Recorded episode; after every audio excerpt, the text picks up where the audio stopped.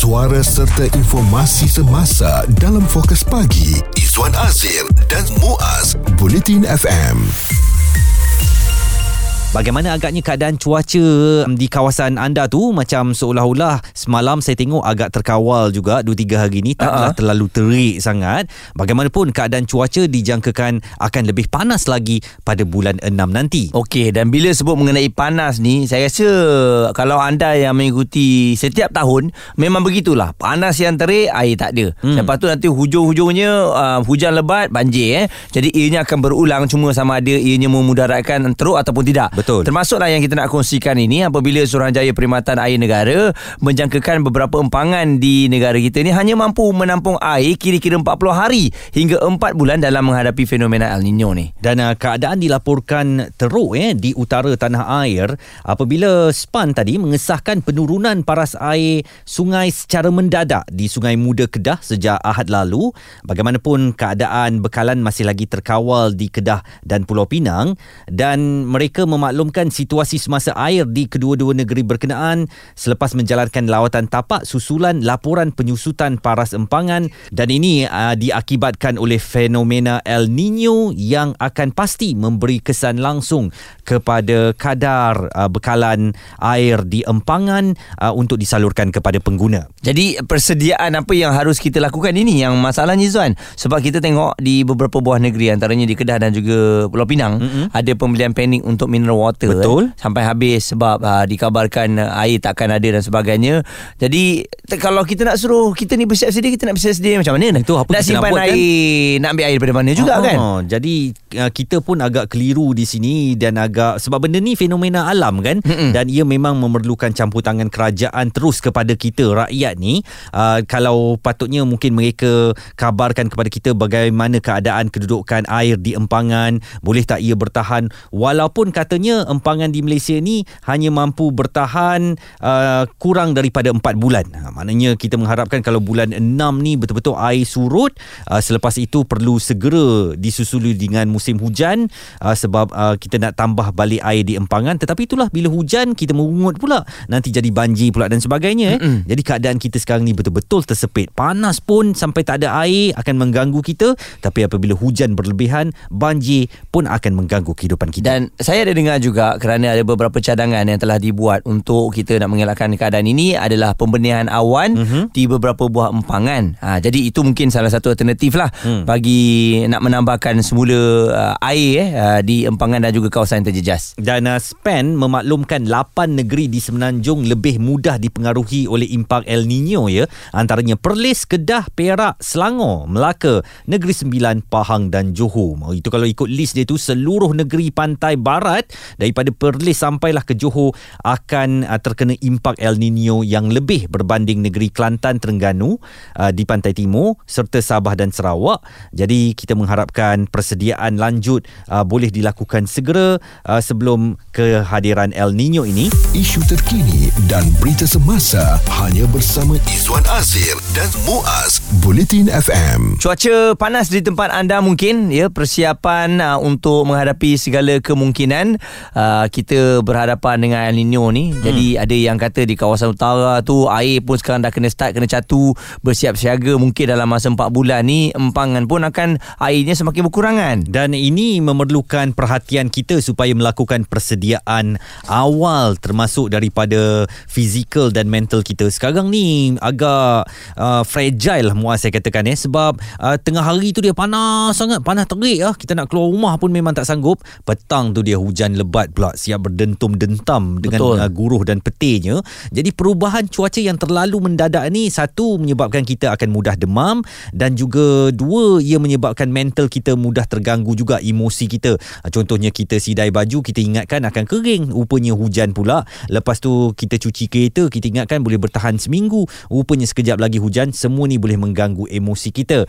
Jadi uh, kerajaan perlu mengambil langkah segera ya termasuk menjamin sumber air air mentah supaya tidak dibazirkan bagi mengelak berlakunya krisis air yang berpunca dari kemungkinan fenomena El Nino mm-hmm. tetapi persoalannya sekarang bila yang kita nak kena simpan air? Betul ya. Nak simpan air ni saya ingat lagi waktu uh, di kebun dulu eh. Uh, memang kita takung air hujan yang jatuh mm. masuk ke dalam baldi mm-hmm. untuk kita simpan uh, untuk tanaman. Betul. Ha jadi mungkin ada yalah uh, kebarangkalian untuk air tu bahaya juga untuk penggunaannya kalau kita buat terlampau awal untuk simpanan ini dan ini respon yang diberikan oleh Profesor Madya Dr. Haliza Abdul Rahman pakar governance persekitaran UPM. Betul, kita perlu melakukan banyak persediaan ya, berkaitan menghadapi fenomena El Nino ni, terutama yang menyentuh berkenaan panas dan kemarau. Eh. Ada cadangan ya, baru-baru ini kita ada uh, mendapat cadangan daripada Menteri uh, Sumber Asli Alam Sekitar dan Perubahan Iklim tentang masyarakat telah bersedia ya, antaranya menakung air. Tetapi persediaan itu bagi saya tidak kena pada masanya. Ya. Kita mestilah menunggu ya, apa yang uh, information ataupun maklumat yang dikeluarkan oleh Met Malaysia. Jadi menakung air terlalu awal itu bukan persediaan yang sepatutnya eh. Belum masanya lagi sebab kita belum lagi mengalami catuan air. Jadi kenapa kita perlu menakung air lebih awal? Bila kita menakung air lebih awal dan kita tidak kendalikan air yang kita takung itu dengan baik, masalah lain pula yang timbul. Contohnya adalah denggi kan. Nyamuk membiak dalam air yang ditakung. Persediaan yang perlu eh, yang paling utama ialah dari segi mental dan fizikal ya kita pernah menghadapi fenomena El Nino yang teruk ya pada tahun 1998 di mana kita mengalami catuan air selama 6 bulan ya yang melibatkan 1.8 juta penduduk di Lembah Kelang. Jadi bagi saya yang utama sekarang persediaan mental dan fizikal dahulu.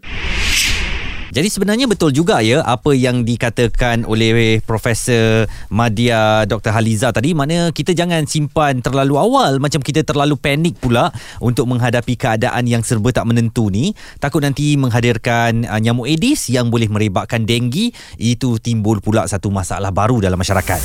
Fokus pagi Izwan Azir dan Muaz komited memberikan anda berita dan info terkini Bulletin FM persediaan kita menghadapi El Nino. Muas kalau kita baca laporan berita baru-baru ini bagaimana jalan lama di Tasik Timah Tasuh eh uh-huh. yang kita kunjungi pada sebelum puasa tu dah timbul kembali sekarang boleh dilihat dengan jelas akibat uh, pengeringan yang berlaku di empangan berkenaan.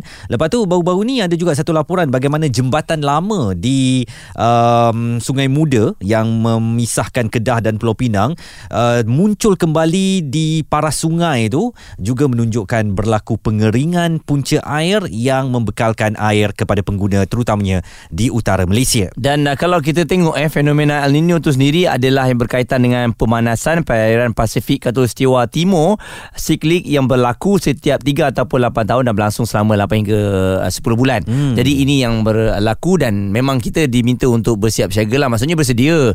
Kalau tak berlaku Izzuan, uh, Alhamdulillah. Ha. Tapi kalau berlaku maksudnya oh kita dah aware dengan uh, benda ni.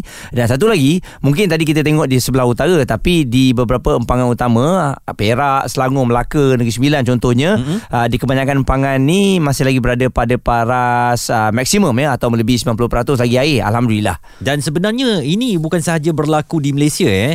Uh, fenomena gangguan iklim ini berlaku di seluruh dunia kerana lebih separuh tasik dan takungan air terbesar di dunia mengecil sekaligus mengancam jaminan air kepada manusia di masa hadapan manakala perubahan iklim serta penggunaan tidak mapan punca utama ia berlaku dan uh, ini sangat membimbangkan uh, tasik di seluruh dunia berdepan dengan masalah dan implikasinya begitu besar serta meluas kepada umat manusia. Bayangkan kalau tak ada air dekat dunia ni macam manalah kita nak hidup. Betul. dan ini memang suatu perkara yang perlu diperhalusi diteliti dengan serius. Bukan saja oleh pemimpin tempatan kita lah tetapi perlu dibincangkan secara global. Pihak kementerian yang berkaitan juga kena cakna mengenai perkara ini dan uh, memberitahulah kepada rakyat eh persiapan hmm. apa perancangan eh supaya kita ni tak tercari-cari air tak ada. Ya lepas tu nak buat apa?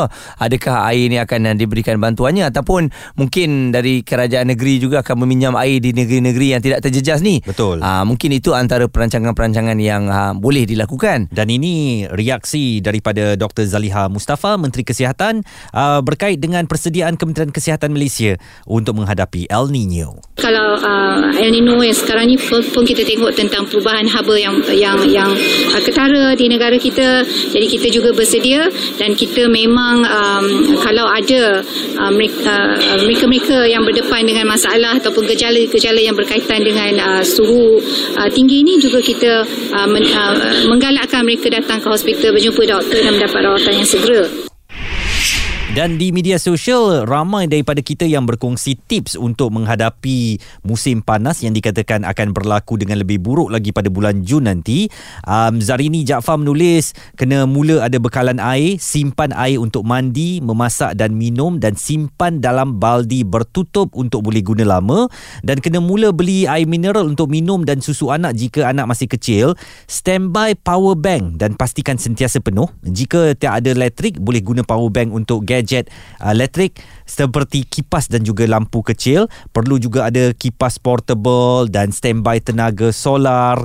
Uh, sekarang ni elok juga kalau kita uh, melakukan apa ni maintenance dan servis uh, pendingin hawa di rumah kita tu uh-huh. uh, supaya apabila keadaan terlalu panas nanti um, pendingin hawa ini akan lebih berfungsi dengan baik. Betul ya. Dan uh, kita nantikan ya uh, apakah lagi langkah-langkah yang akan uh, dilakukan oleh kerajaan bagi mendepani fenomena ini dan uh, saya ingat lagi masa saya pergi pelih dulu ada satu time saya belajar kat sana Izwan mm-hmm. saya pergi taman rekreasi mata air eh. Mm. air tak ada. Mata air nama mata dia? Air, tapi ha. tak ada air tak ada air itu pertama kali lah yang saya pergi sungai. Mm-hmm. tapi sungai tu tak ada air. Itulah ya. Ha, dahsyat tu. di utara memang panas lit-lit lah kata orang dan haba dia hui tak boleh tahan eh.